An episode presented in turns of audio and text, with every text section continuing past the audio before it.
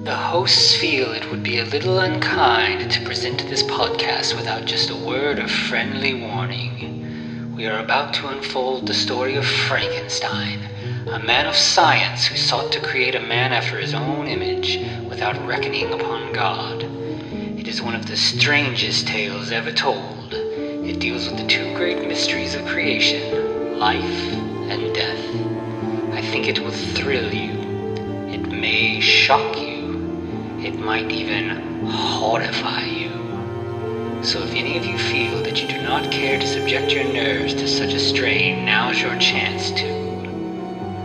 Well, we've warned you.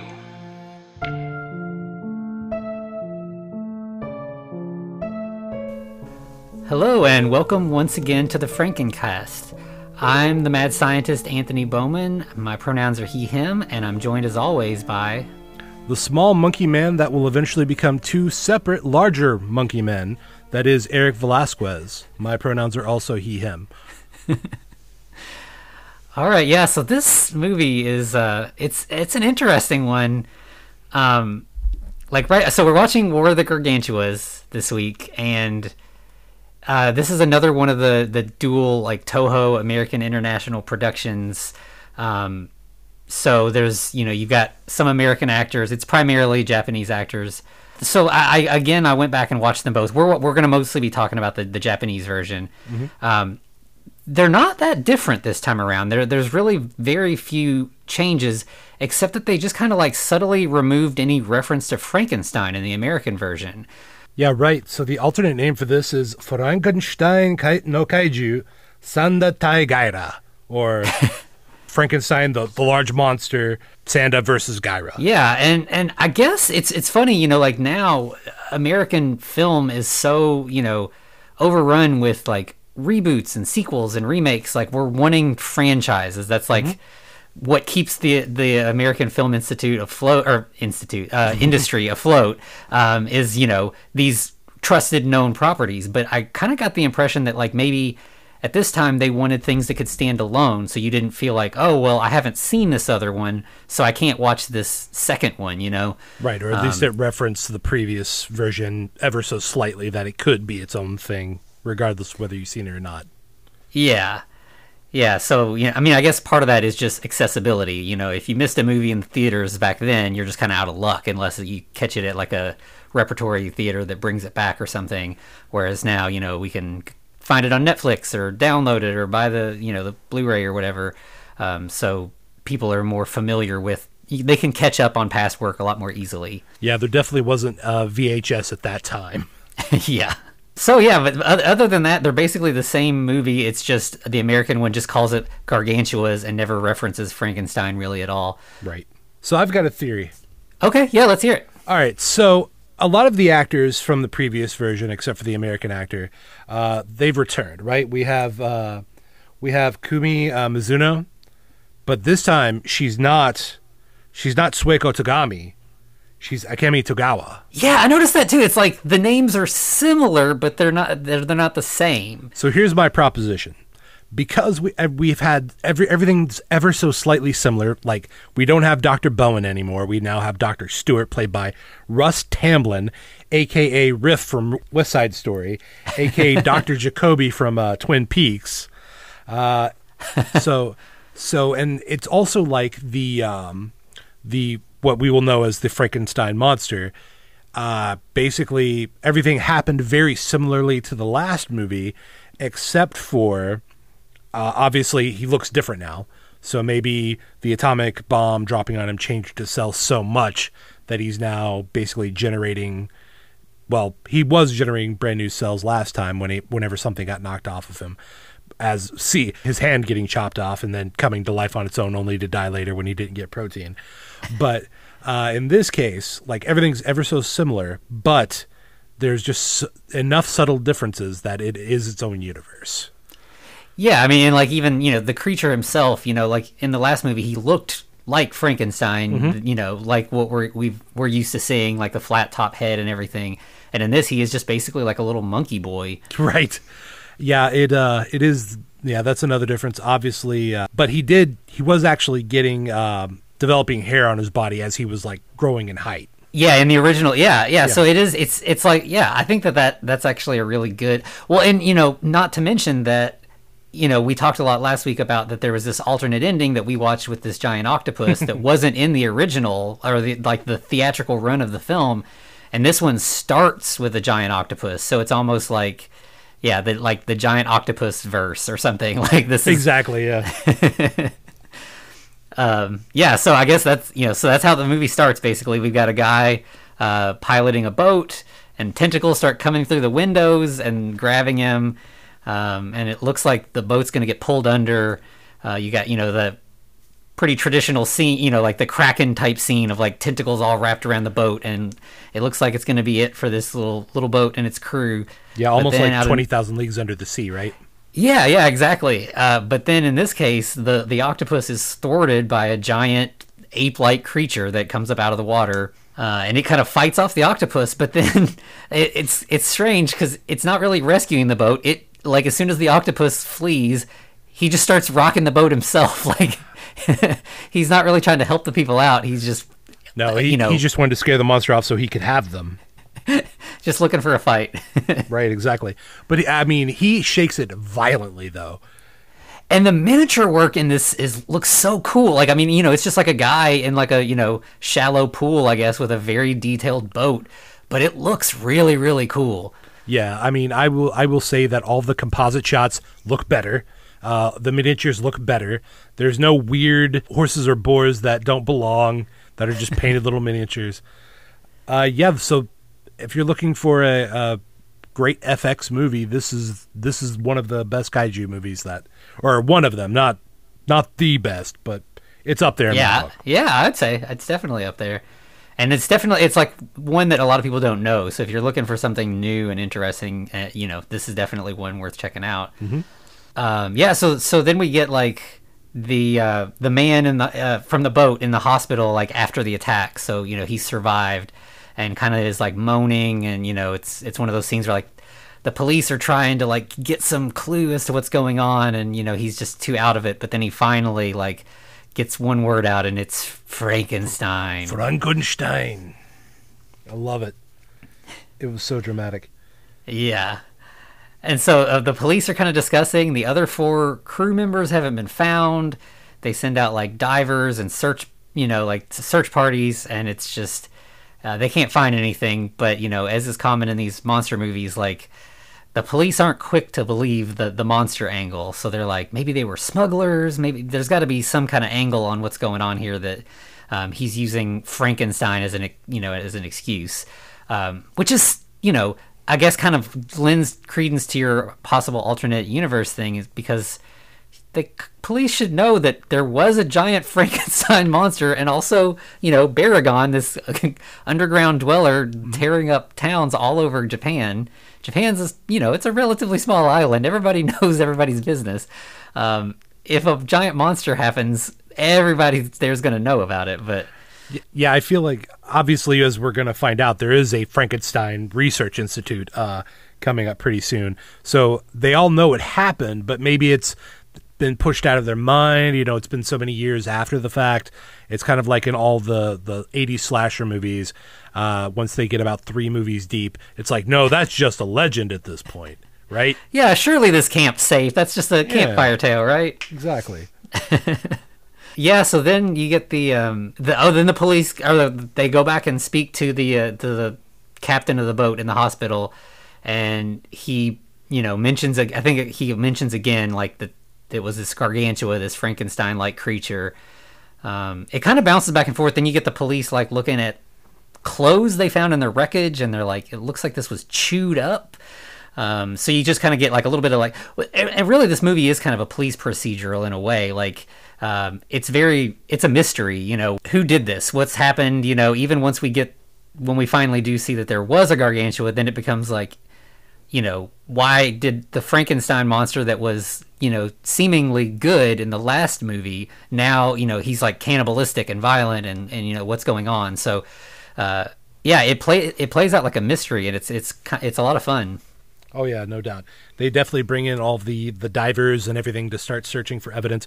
It's almost to a degree kind of Lovecraftian uh, in that there's we do see that there's a monster, but then again, there's a lot of research and a lot of background investigation that's done by the main cast that basically is, as you said, trying to uncover this mystery that's underlying the whole movie. Yeah, and they even, like, hold off on, like, you know, obviously, you know, it's this is the War of the Gargantuas, so we know there's two, but they hold off on giving you that information in the movie for quite a while. Like, they, they do kind of build up the suspense of, like, you know, did this one monster do all of this, and, and why? Yeah, spoiler, obviously, the, the other monster is more benevolent than this one. Uh, but, yeah, forty-five minutes in, basically halfway through this movie, that's when we're going to see him. Yeah. So then, then we get, like, the police and I think some, like, um, reporters. They go and talk to, uh, they go to the Frankenstein Institute that you were talking about, and that's when we re-meet our trio of doctors, although it kind of this time, there are three, but then, like, the third guy kind of just, like, goes into the background, and it's mainly uh, Tagawa and... Uh, Uh, Doctor Stewart, right. uh, Russ Tamblyn, um, their sort of like dynamic is is the sort of central part of the, the story. Yeah, but I've I've noticed that as opposed to um, the previous two cast members, there's not at all a romantic subplot. It's like they're close, but it's like purely platonic. There's no, hey, you're coming over to my house to have some dinner, right? Yeah, and she calls him professor. It almost seems like she's like an apprentice to him almost. Right. And so, yeah, they, they, they kind of get interviewed and, and Doctor Stewart is like, you know, yeah, Frankenstein could be alive again. You know, he, he's, that's what he does. He regenerates, but no, he wouldn't, he wouldn't kill people. He wouldn't eat people and he wouldn't live in the sea. So this doesn't make any sense. This can't be Frankenstein. Yeah. Yeah. He definitely wanted to move towards colder climes, but, uh, he, he was definitely a more terrestrial being, right? Oh yeah. But of course, then we have a little bit of a, a flashback towards the uh, the baby monkey as opposed to the young teenager with a flat top. Yeah, and and you know it's it's kind of a similar scene to what we saw in the last movie. They just redone it with a new creature. So like you've got Doctor Tagawa and she's like feeding him and like giving him a little bottle of milk and teaching him how to drink out of a straw and everything. But yeah, I mean like you know it's that same sort of like that he's very food driven and that he's being kind of cared for while he's being sort of not experimented on, but like investigated. Um, you know, they're they're not completely treating him just like an experiment. Like he's, you know, he's being cared for. Yeah, definitely. And she's she's obviously taking on the motherly role. But as you said, there's there's less mutilation uh, of this creature, at least that we've seen, right? Yeah, nobody's talking about chopping off limbs on this one. Right, exactly. And then we get this other another scene of like a boat being attacked and like. It, I think it's supposed to be the original boat. We're just getting more footage of what happened. It's kind of unclear, though. Yeah, I mean, it could be. It could just be another fishing trawler. But then we, we see that as these uh, some of the fishermen are looking over the side. Oh no! It's the it's this massive green Frankenstein creature. And that scene looks so cool too, with him under the water, like shooting through the water like that. Yeah, uh, it's it's really cool. Uh, and of course, you know, he rises from the water and, and you know, wrecks everything and, and crushes or like grabs all the people, like catches them, um, so, you know, paying more credence to the, the possibility that the other four crew members were were eaten. Yeah, definitely. And then we get a uh, drawing of a what looks like a merman, uh, but also the actual, uh, I believe, kanji. Actually references Frankenstein. Oh, okay. And so then we yeah we get the doctors there kind of discussing the mystery, what they should do about it. Um, you get like this scene where the police are inspecting a bunch of damaged boats on the shore, um, and that's where they find like their first sort of like D N A evidence or whatever. They find like a little chunk of of flesh or something from the creature. And then, so, okay, they, they find the, the stuff, and then we go back to the doctors who are like now climbing a mountain. They had heard like rumors that there was uh, that there were some footprints found, right? And so they go to look, and it looks like you know it's it looks like Frankenstein. You know, it's giant, you know, human humanoid ape-like feet prints. Um, so it seems unlikely that a creature could have been in the water and then also on this mountain in like right. this small window of time. And this was the original Frankenstein monster's kind of M O, as we mentioned earlier. He likes to go to mountains, like likes to go to cooler temperatures, but once again, still on land. Yeah. But then the um, you got other scientists while they're doing that, that who get the, the D N A from the boats, and they start looking at it through a microscope, and it looks like Frankenstein cells. So things are, you know, it's it's odd. Like things aren't quite adding up. We we've got what appears to be Frankenstein in two places at the same time, and then we get this great scene at the airport. Uh, at the Haneda airport, where the creature rises up out of the sea, and this is, you know, like the most like classic kaiju scene in the movie. Um, you, you know, you got the composite people in the front running, screaming, building smashing. Uh, he pulls a woman out of a window and eats her. Uh, it's just all of all the stuff you want out of a good kaiju but, movie. But what does he do after he eats her? He spits her clothes out, right? Huh. All right. Yeah. So that so, explains yeah, that. So definitely this is the creature that destroyed the boat. Mm-hmm. Um, and then the clouds kind of break and a, a beam of sun comes down and hits the creature, and he just like takes off running into the ocean. Right. He can't stand it. It's it's too bright. It's very uh, kind of fantasy, uh, fantasy element to it, right? Sunlight comes out and drives away the monster. Yeah. Yeah, we've definitely seen some of that in the movies we've been watching. Mm-hmm. And real quick, while we're um, so that scene, there, you know, there's a lot going on, and there's like the, the the building breaking, and then the sort of like acrobatic running that that's kind of a new thing for for a kaiju. Um, so in the, the this kaiju, um, the the green Frankenstein monster, and also in the last movie, Baragon, mm-hmm. were both played by Haruo Nakajima, who is like the father of creature monster like. suit creature monsters. Uh, he was the original Godzilla in, in the first movie and has played so many kaiju over the years. Um, and like, I totally didn't catch that he was, was Baragon in the last movie. Um, so I definitely wanted to like mention him because he is the coolest. And if you watch a lot of the movies that he's in and like clock which creature he's playing, he plays them totally different. You know, like you would think it's just like guy in a big suit, knocking over building. There's not much to it.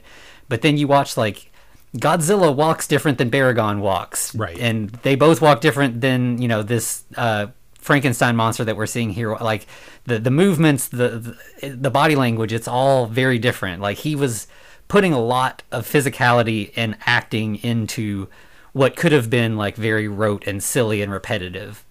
Right. And going back to that, the the the Frankenstein creatures, uh, kind of hearkening to the last movie, they're very agile. They they have a lot of lot more movement. They do a lot of rolls in their combat. So I mean, that's that physicality is is definitely. It's nice to see that. Mm-hmm. Yeah, yeah. So then once he goes into the ocean, then we get the doctors being like swarmed by reporters asking about the airport. Um, kind of continuing, you know, this this investigation that sort of goes on with the the human storyline as it goes, um, and then they they end up going to a conference. Um, and they're like on a train, like, how do you feel about going to this conference where we feel like people are going to just be wanting to, to kill the monster? Uh, and they're like, well, you know, we have, you know, we have to go and, and see what we can find out and tell them what we know and maybe sway the situation. Um, and this is where you first get the mention of like, maybe there's two, like maybe that would explain all of this. Yeah. Cause they do mention that there's kind of been another sighting on the mountain versus the one from the sea. Yeah. And then the, the conference, you, it's it's it's almost like a press conference. You've got like reporters asking a lot of questions, um, and Doctor Stewart, you know, it says that like they still want to try to use Frankenstein for research if they can safely, you know, capture him without killing him. Isn't that always the way? Research, scientists, yeah, science, yeah. Exactly. But I believe the uh, the army. I guess he's a general, uh, decides that he wants to use electricity on all of all of Tokyo Bay to get the creature. Yeah, yeah, and like nobody ever like n at no point is anyone like, what about like the fish and the other things that are in the water? No one, no one brings that up at all. I guess, you know, environmentalism was not really much of a thing at this point. Yeah, uh, conservation was definitely uh, the last thing to be thought of. It seems like. Yeah. Uh, so then we go to uh, another music club, you know, which is like the thing for these movies that like appeal to the youth. Um, this time it's not so much rock and roll. It's more like a, it's this woman singing with like a big band. It almost kind of has like a Burt Bacharach kind of like jazz pop vibe going on. And she's singing in English. Yeah. Um, By the way, that would and, be Kip Hamilton, uh, who is our, our singer. Oh, okay. Yep. She sings a, a song that will get stuck in your head called Stuck in My Word, Stuck in My Throat. So be prepared for that. And then, of course, you know, as as you would expect, the Gargantua shows up, uh, grabs the singer, and is about to eat her. Um, and again, like this, they do a really good job here of like, you know, you've got like the creature suit actor and like the, you know, human who is, you know, and like they do a lot with the size where it works out, and they've got like a, a giant hand that they lay her in. Um, and it like edited together, it looks really good. Like yeah. It's very believable that she's actually being picked up. Yeah, I mean, there's as we said earlier, it's not chintzy. You you definitely, I mean, you can s still see the seams, but for the time, everything was well composited. Everything was put together really well. Uh, and yeah, as you stated, it you believe that this woman is being picked up by a giant monster and getting ready to be eaten. Yeah, and so then they. Um, After knowing about what happened at the airport, they decide to turn on all the spotlights around the stage and everything. Just turn on all the, the club lights, and it works. The uh, the Gargantua drops the the uh, singer, and it, like she falls kind of hard. Like it looks like they must have used a stunt person or something, because it it does not look like a like a simple fall. And then he just you know takes off back into the ocean. Definitely, and at that point, I believe. Yep. Uh, they uh, everyone is told to turn on their lights in the cities of uh, Kyoto, I believe, or Tokyo and Tokyo. Yeah. So it's like clear. Yeah. The, I, I guess, you know, now that we've seen this works more than once, it's like, yeah, they have like the police cars driving around, blasting sirens, the radio's telling people, you know, it's kind of just like an all points bulletin. Uh, you know, we need everybody lights on all the time so that we can keep the creature away. Right. This is the anti-dad movie. Turn on all the lights in the house at all times. uh, yeah. And so then like the next scene, we get like the army rolling out again. Uh, you got the little tanks, got, you know, heading out into villages and stuff. Um, and again, you get that, um, that Akira Ifukube army music that's, you know, kind of martial music. It's real cheerful and positive and stuff. And this is actually like I noticed that in the American version they put different music there. They put like intense, serious right. army music instead of like the kind of fun army music that that Ifukube used. But that's also kind of the signif signifying of the era, right? We're getting ready to go into a spoiler alert, uh, a bad war for America. But you know, Japan's kind of de-armed, and they're like, you know. It's not so serious as as it is in America at this time. Oh, absolutely, yeah. But yeah, we actually have some. Uh, it looks like I, I think we've seen these in a few Godzilla movies, but it literally looks like just uh, sci-fi laser beams on the on the tops of these tanks and uh, personnel carriers. Yeah. So I actually was going to talk about that. The first time they talk about them, they say like, "Bring out the lasers," and mm-hmm. I was like, "Oh, that's weird," because in the, in the Godzilla movies, they always call them masers with right. an M. Mm-hmm. um, but later on in this movie, they do refer to them as masers. Um, and actually, apparently, this is actually the first appearance of those. Oh, they weren't okay. in the earlier, Go and I mean, they're all over the later Godzilla movies. Okay. Um, but yeah, it's this movie and. Maser is a real thing. Mm-hmm. Like I thought, like it was just like, oh, you know, they were just. It's kind of like phasers in Star Trek. It's like, you know, what if what's one letter better than a laser? Just switch to yeah. But apparently, it's like microwaves. It is a. I don't think it's anything like what they're showing here, but that maser is a real thing. It's some sort of microwave amplified something or other. Um, so I learned something new. Right. Whereas, well, lasers, what light light amplified, basically the. Kind of equivalent just with light versus the actual microwave.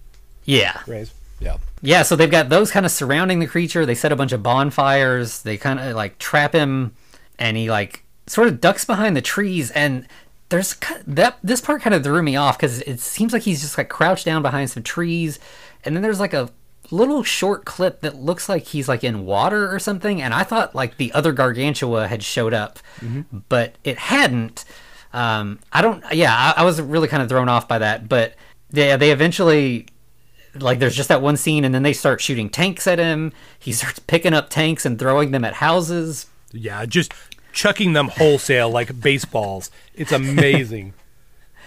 Yeah, it, that it's really great. But it's yeah. Uh, then the soldiers decide, oh no, we're getting we're getting our butts kicked. Let's uh, let's fall back. Let's do a, a retreat here for a bit. But turns out that was uh, that was a feint. Yeah. So then they, that's they they start. That's when like the, they start really kind of building up all the laser equipment and everything. Then we see like a gargantua like washing in this in a stream, and there's well, like.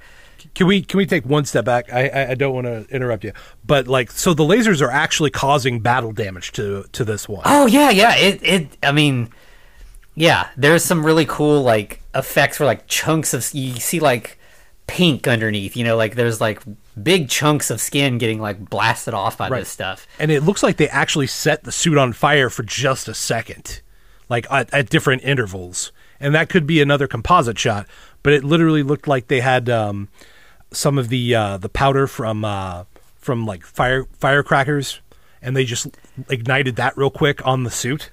Oh yeah, as the as the the masers hit. But also, I, I just want to tell you, I, I wrote a, a really crappy joke that I'm very proud proud of. Uh, we're going to learn that this creature's name eventually is Gaira, and uh, as I I was writing my notes. I uh, decided to write down. Uh, turns out, out the uh, masers are uh, setting Gaira on fire. So, okay. So.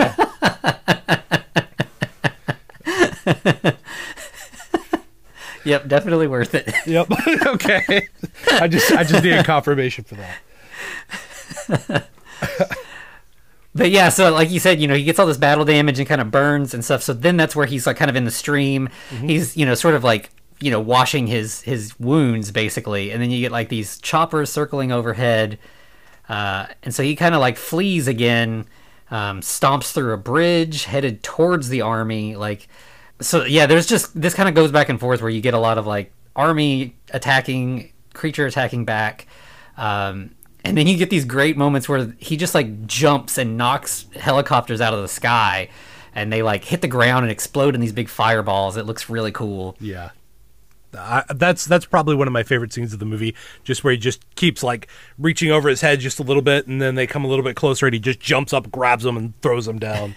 Yeah, and again, it's like the miniature work there looks so good. Mm-hmm. And yeah, but but th at this point, like they they attack him, like they hit him with so much of those like maser blasts that he like kind of crawls away. Yeah, they're take, taking out his ankles, right? Yeah, and he kind of just like falls into the river and just like. Kind of appears like he may be, may, you know, be dead or dying. And then we finally, we get the second gargantua appearing. Dun, dun, dun. Yeah, he kind of just, like, picks up his brother and, and carries him away. Right, this one's uh, brown, right? Or yes. They say he's brown. He looks kind of blonde. I mean, you know, blonde, brunette, maybe sandy blonde. But, yeah, that's... He's definitely more of like a Bigfoot-looking creature. Like, you know, I mean, the coloration and everything, it just looks more like a traditional ape as opposed to like, you know, this strange sort of green creature. Mm-hmm. Right, yeah. Uh, it, it's it's like, guy. well, we're going to learn that the, the brown one's named Sanda, uh, and this the green one is Gaira. But it's like Gaira is more uh, aquatic. Looks like he has scales on his body. Sanda kind of looks like he does too, but not to the extent that Gaira does. We'll yeah, learn. I almost wonder if the green is like, you know, like algae or seaweed kind of growing in his fur, too. Yeah, we'll, um, we'll get to his origins, or at least what they say it is. Yeah, so, so yeah, this is, this is pretty much when we kind of find out, like, the military just sort of says, like, we have decided to designate the sea Frankenstein as Gaira and the, the mountain Frankenstein as Sanda.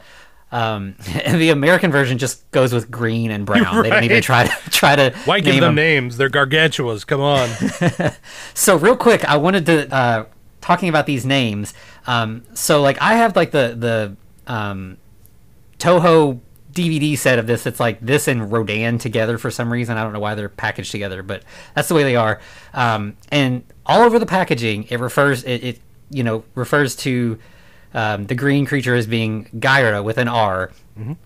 But then the subtitles in the actual movie um, on this same disc say Gaila with an L. Right. Um, and, you know, so I actually talked to uh, our friend Alex, who is like fluent in Japanese, because I wanted to make sure that like I was on the right page here. Like, you know, we've obviously heard there's a, you know, a lot of like stereotypes and jokes yeah. about L's and R's in um, Japanese and, and Asian languages and stuff. Um, so I wanted to make sure I kind of understood why that was happening and, and just kind of clear it up in case there was any confusion. So it it's not that the Japanese language is missing a sound that the English language has. It's that they have a different sound that we don't, that is actually kind of in between an R and an L. Right. It's kind of like the like a Spanish rolled R, like it's gaira. Um, and so when they have to anglicize spellings with English letters as opposed to the, like the kanji letters, they kind of just have to pick one. Um, and it varies. That's why you see like Godzilla and Gojira, which to us look like two totally different words, but to a Japanese speaker, those would be pronounced the same. Yeah, exactly. Um, so that's that's kind of the same thing, you know, just in case you were wondering why why the name might be spelled differently, and it's it's not a it's not a racist thing or a joke or anything. It's just trying to fit Japanese words using American letters or English letters. Right. Um, you kind of have to pick a side, and you know, depending on the word, sometimes it can it can vary, and in this case, you know, different people might interpret it different ways. Well said. Um, yeah, so once they designate, then you um, you get like the the army is looking for clues. They're trying to find track them down, and Doctor Stewart's like, well, I think you know, um, Gaira is probably the one that you need to sort of be thinking about because he's got to stay near water to survive. So right. they're probably somewhere near a body of water, and he's clearly the more dangerous of the two anyway, or at yeah, least that's absolutely. What they assume. Because at this point, they're like, oh, Sanda is the the one that we raised until he escaped. Yeah.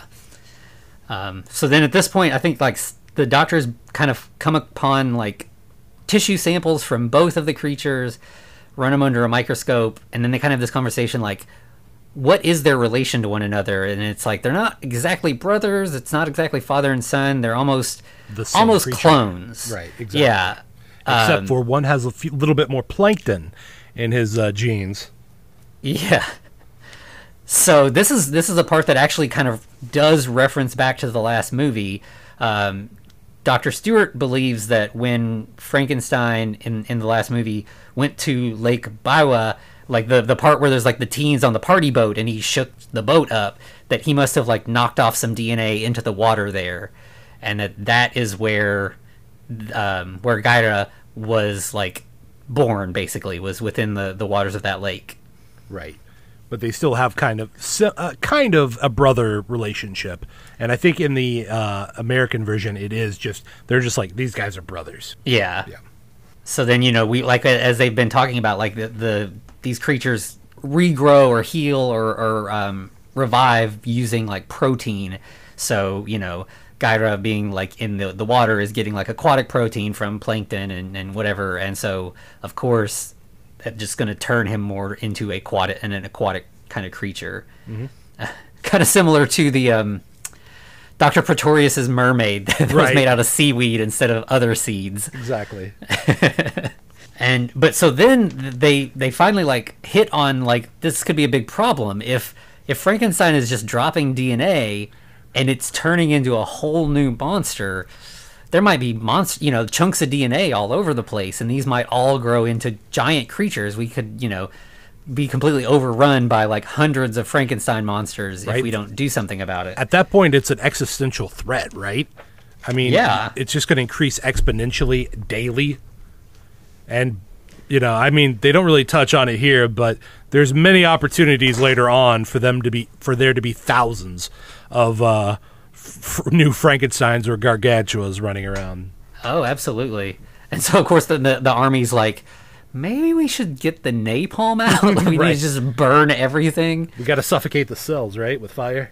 Yeah. And then, like, in distinct contrast to the army, it cuts to these scenes of just, like, teens happily, like, skipping through the forest, singing songs. Uh, and there's you see like it's almost like a it's it actually looks like a slasher movie at the beginning because yeah. you got kids like skipping through the woods, you've got kids in can, in canoes like rowing around this little lake, and they're all just singing together. It's just like this really like idyllic sort of environment, and then you have uh you know the two doctors Tagawa and Stewart who are like well, how is it, you know, like, this seems like they should maybe be a little bit concerned about what's going on in the world. And if it's like, oh, the resiliency of youth, you know, they don't fear death. They're just pure and wholesome, and like they, they don't have anything to worry about. Right. They compare they compare th this uh, incident with these giant monsters with the Nazi occupation of Paris. So, I mean, there's, there's a, personally, this is a, a little bit of a difference. One, we have forces of nature effectively, and, you know, e the evils of mankind. But I guess technically they both could be attributed to the evils of mankind in their own little way. Yeah. Yeah, it's the last movie. It felt like it kind of discussed World War Two a little bit uh, in more like reverent tones. This one, it's this is really the only reference, and it's you know, it's it's not necessarily a very apt comparison. Right. It's like one of these um, things is not quite like the other. Yeah, for sure. Uh, and you know, as as you know, one would assume is going to happen. Um, the, you know, a gargantua appears and starts like stomping around and you know scaring the teens, and they start running, and you know it, it's you know chaos. And in the chaotic moment, like, Doctor Tagawa falls off a cliff. Yeah, that's uh, like, that's kind of interesting. Just run for a few feet and then just slide off the cliff on, onto yeah. some roots. Okay, well, and, that's fair. Yeah, and you know it's that very like traditional, like mm-hmm. almost like cartoonish scene of like, you know, hanging onto a root off the side of a cliff. Um, and, you know, Doctor Stewart is like trying to find a way down to get to her, to rescue her. Uh, you know, he's trying to get kind of like underneath her safely. Um, but in, instead, um, Sanda appears and like slides down the cliff, like injuring himself in the process to get to her, and like catches her and sets her down safely. Yeah, I mean, and it looks like the the actor kind of took a. I mean, they did take a bump there when they got to the the bottom of it, and I think they just built it into the story. But uh, it looks like he actually did get injured, and then they dropped a few few foam rocks on him at the top. But once again, it does look good, so I can't complain too much. I'm, I'm being yeah. being a little mean to something I love. And you know, so of course, then like you know, Doctor Tagawa is like, well, he he knows me, like he clearly does recognize me.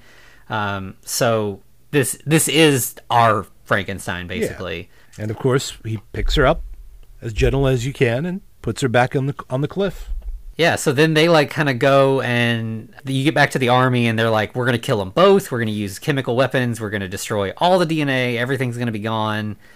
Um, and like, you've got the doctors being like, no, you know, Sanda is good. Like he's, he's harmless. Like he has helped us in multiple instances now. Like, we should save him. We should be able to do research on him and protect him, and, you know, keep him safe from humans and keep humans safe from him. Um, and, you know, the, obviously the army is not interested in that plan. Mm-hmm. Oh, no. They're definitely they're definitely down to uh, destroy them both, because that's how you make sure there's no more Frankensteins, right? Yes. I, yeah, exactly. And so main, main, I, I keep saying the army, but they're mainly talking to, like, there's this one general who's sort of like the the... you know, the mouthpiece of the military in this movie. Right. Um, and yeah, he's like, you know, they should both be killed. Um, so then you got like the doctors that night, they're kind of discussing what should we do next. And then like sirens go off and lights start turning on all over the city. And suddenly just like, uh, there's not really any sort of thing that happens to make him think this, but suddenly Doctor Stewart's like, maybe the lights are drawing them in. Like maybe you know maybe Gaira thinks that the light is like a food source. Uh, Anthony, you know, I don't want to I don't want to cut you off. We skipped the whole part. We skipped the whole part where uh, Sanda sees that Gaira ate the people. Oh, and he yeah, hits him with the tree. Yeah, you're you're right. I, yeah, I definitely did miss that. They like they they have like a small fight. It's you know it's kind of like, which is, you know, sort of a common thing for, for the kaiju movies, is like, you know, we know we're going to get a big, cool fight scene at the end, right, but we can't wait till the very end. So we need a little bit of something. Yeah. So there's like this part where it's like, you know, we know Sanda like rescued Gaira, but then, yeah, as soon as he sees the, you know, this evidence of the cannibalism or whatever, he like, yeah, he yanks a tree out of the ground and, and like hits him with it, and then starts this sort of fight. Um, And that kind of happens it like as it kind of cuts back and forth, and you get like that's where you get the doctors and the, the, the military talking. Right. But like yeah, we're well, I, yeah I can't believe I'm talking about military conversations when I miss like there's uh, a, there's a monster fight. There's a monster scene. fight. Yeah, come on. No, but yeah. So uh, obviously San- Sanda has the upper hand because Gaira's wounded and chases Gaira off. And if anyone has seen Attack on Titan, the way that Gaira runs at this point to jump back in the ocean is very reminiscent of some of the early Titans in Attack on Titan. If you, if you are into the into the anime, and you know if you're into giant monsters, that's that the anime to watch. Yeah, I mean, he's swinging his arms side to side as he's running. It's it's almost funny, but the monster's terrifying enough that it's not. So. Yeah. Yeah. Then um, we go back to the next press conference where they're kind of discussing how to deal with the monsters. Yeah. So, yeah. And then, you know, we end up with like Doctor Stewart that when all the lights come on that night and he's like, maybe this light is a is a clue to the creatures that there may be food nearby. Of course, you know, if, if Gaila is like finding these things and like, or, you know, is approaching like a, a boat that's lit up or a house that's lit up and finds a human to eat inside, maybe we don't turn on the lights. Maybe yeah, he, he maybe, maybe having all these lights on is like, you know, it's like a moth to a porch light or whatever. Exactly. He's learned that light is is where sustenance is now. So yep. Yeah. So then they kind of get this thing where like um, Gaira and Sanda are both sort of seen approaching Tokyo from a distance, and like the city's sort of evacuating. Everybody's kind of like, you know, doing the whole like preparation thing. Like we know they're coming. Um, And while everybody else is running away, you've got Tagawa and Stewart who are like, we need to go out and see if we can find Sanda and help him, um, you know, try to protect him from the military. Right. And I'll give I'll give this movie kudos. Uh, Akemi Togawa is way more proactive than the other character that effectively was her in the last movie. Like, she's yeah, like, let's go out. I'm not going to be stopped by my Doctor Stewart. We're just going to do this. Yeah, like Bowen in the last movie, like kind of, you know, locked her in the apartment and went out to, to do stuff. And she's like, no, we're going to go help him. Mm-hmm. Um, and in fact, it, it, you know, she she gets in danger. Like sh- they kind of they see Gaira. They like kind of run into a subway platform, go down the stairs, and Gaira reaches in and like, you know, hits her. And then, you know, Sanda appears, of course, and we get another really great monster fight. And, you know, now we're not, you know, out in the woods. Now we're in the city, so right. we get, you know, that, Tokyo proper.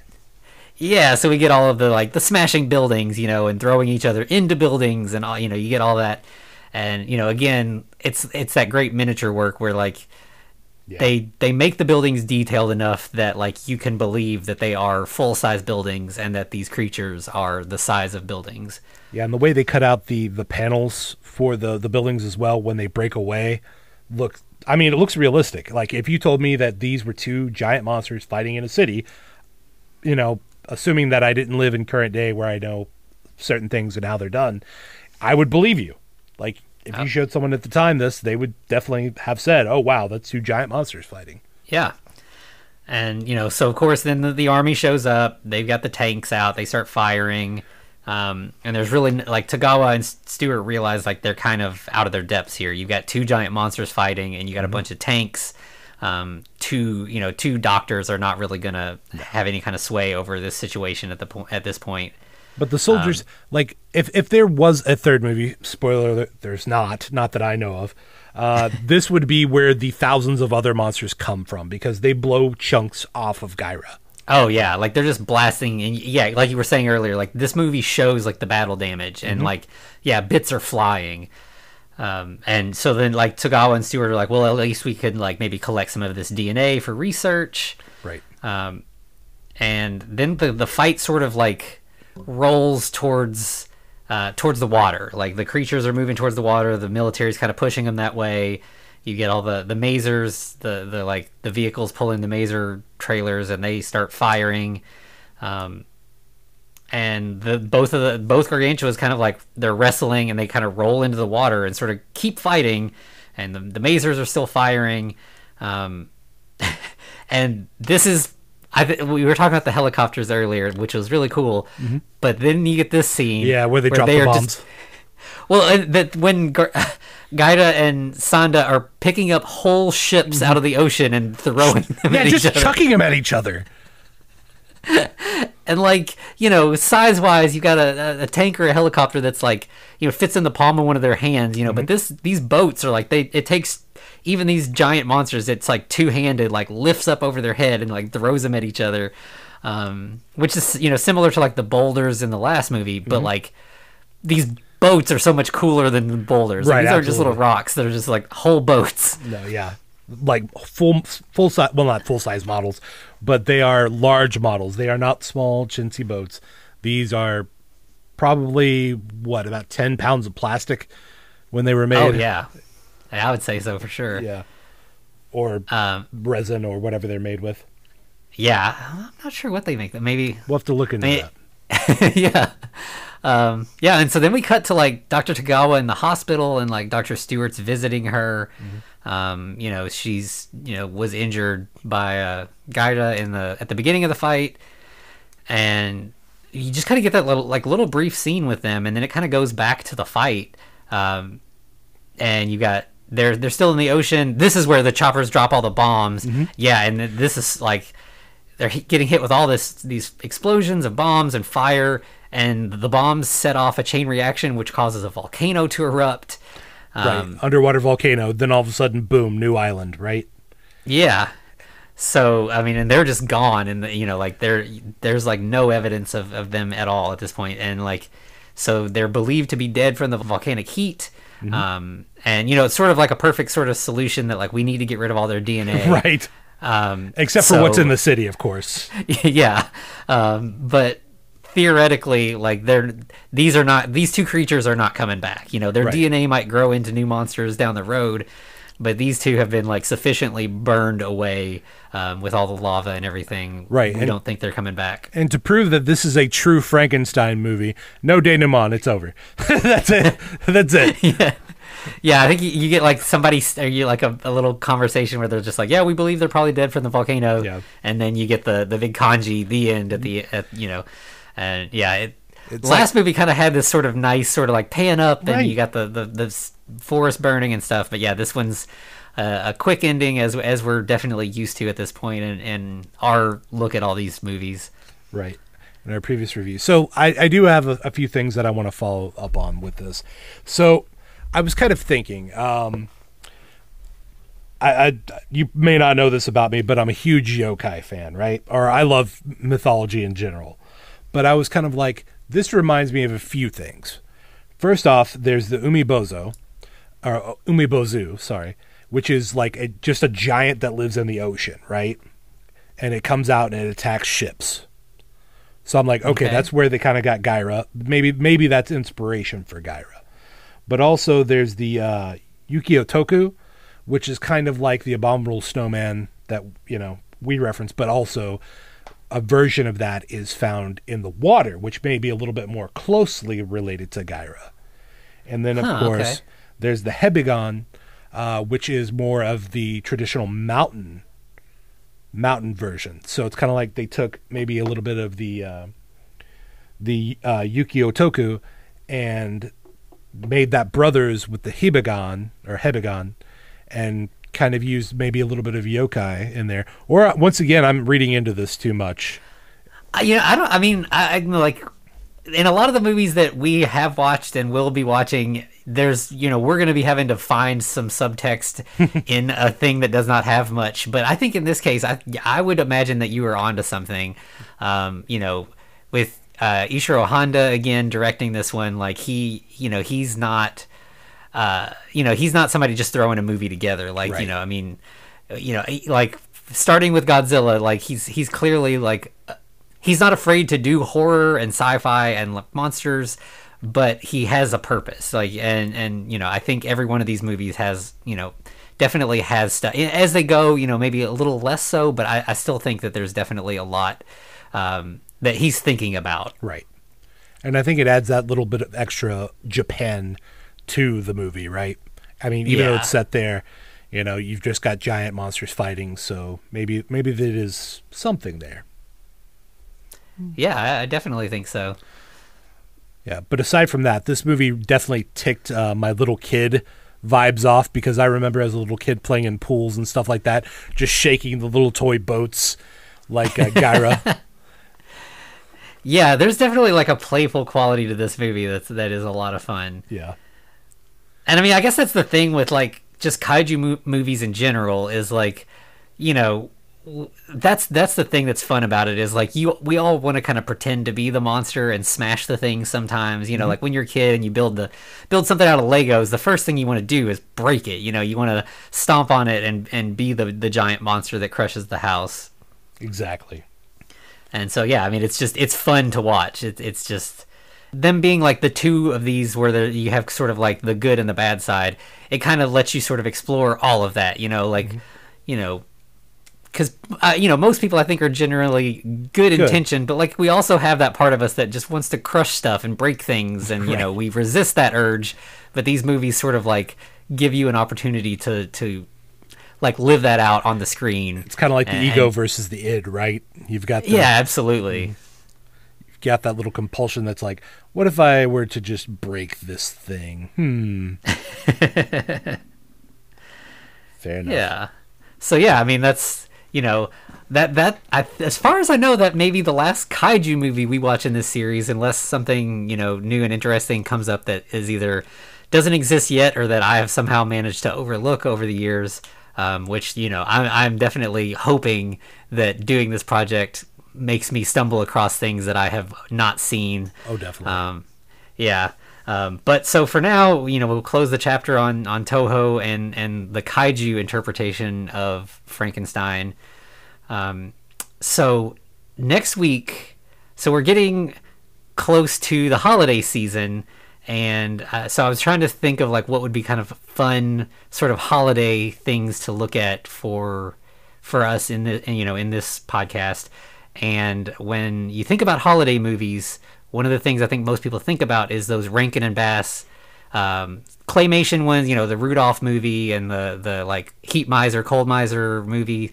Um, so those guys, the, the the same people that did those movies, also did a monster movie. It's it's not quite you know holiday theme, there's no snowman or, or you know Santa or anything in it, but it like when you watch it, it's got the same vibe, you know the, the the characters have the same sort of like design, and it definitely makes me like puts me in a holiday mood.